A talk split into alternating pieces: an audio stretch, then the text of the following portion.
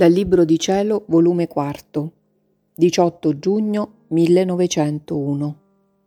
Gesù esige da tutte le particelle del nostro essere la sua gloria.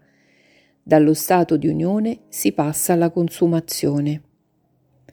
Trovandomi nel solito mio stato, per poco ho visto il mio dolce Gesù, ed avendo mosso i miei lamenti sul povero mio stato delle sue privazioni, ed una specie di stanchezza fisica e morale, come se la povera natura me la sentissi stritolare e da tutte le parti me la sento venire meno. Quindi, avendo detto tutto ciò, il mio Gesù mi ha detto: «Figlia mia, non temere perché ti senti venir meno da tutte le parti. Non sai tu che tutto deve essere sacrificato per me, non solo l'anima, ma anche il corpo? E che da tutte le minime particelle di te io esigo la mia gloria? E poi non sai tu che dallo stato di unione si passa ad un altro, qual è quello della consumazione? È vero che non vengo secondo il solito per castigare le genti, ma per te me ne servo anche per tuo profitto, perché è non solo di tenerti unita con me, ma di consumarti per amore mio.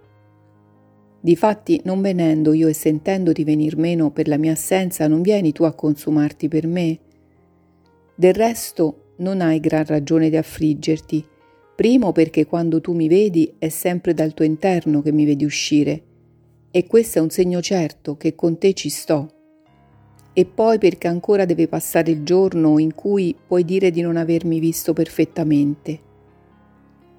Dopo ciò, prendendo un tono di voce più dolce e benigno, ha soggiunto: «Figlia mia, ti raccomando assai assai, di non fare uscire da te il minimo atto che non sia pazienza, rassegnazione, dolcezza, uguaglianza di te stessa, tranquillità in tutto, altrimenti verresti a disonorarmi e succederebbe come a quel re che abitasse dentro di un palazzo ben arricchito e che da fuori quell'abitazione si vedesse tutta piena di screpolature, macchiata, in atto di venir meno.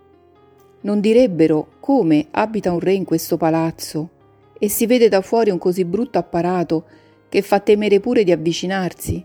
Chissà che re sarà costui. E questo non sarebbe un disonore per quel re? Ora pensa che se da te esce cosa che non sia virtù, lo stesso direbbero di te e di me, e io ne resterei disonorato perché vi abito dentro».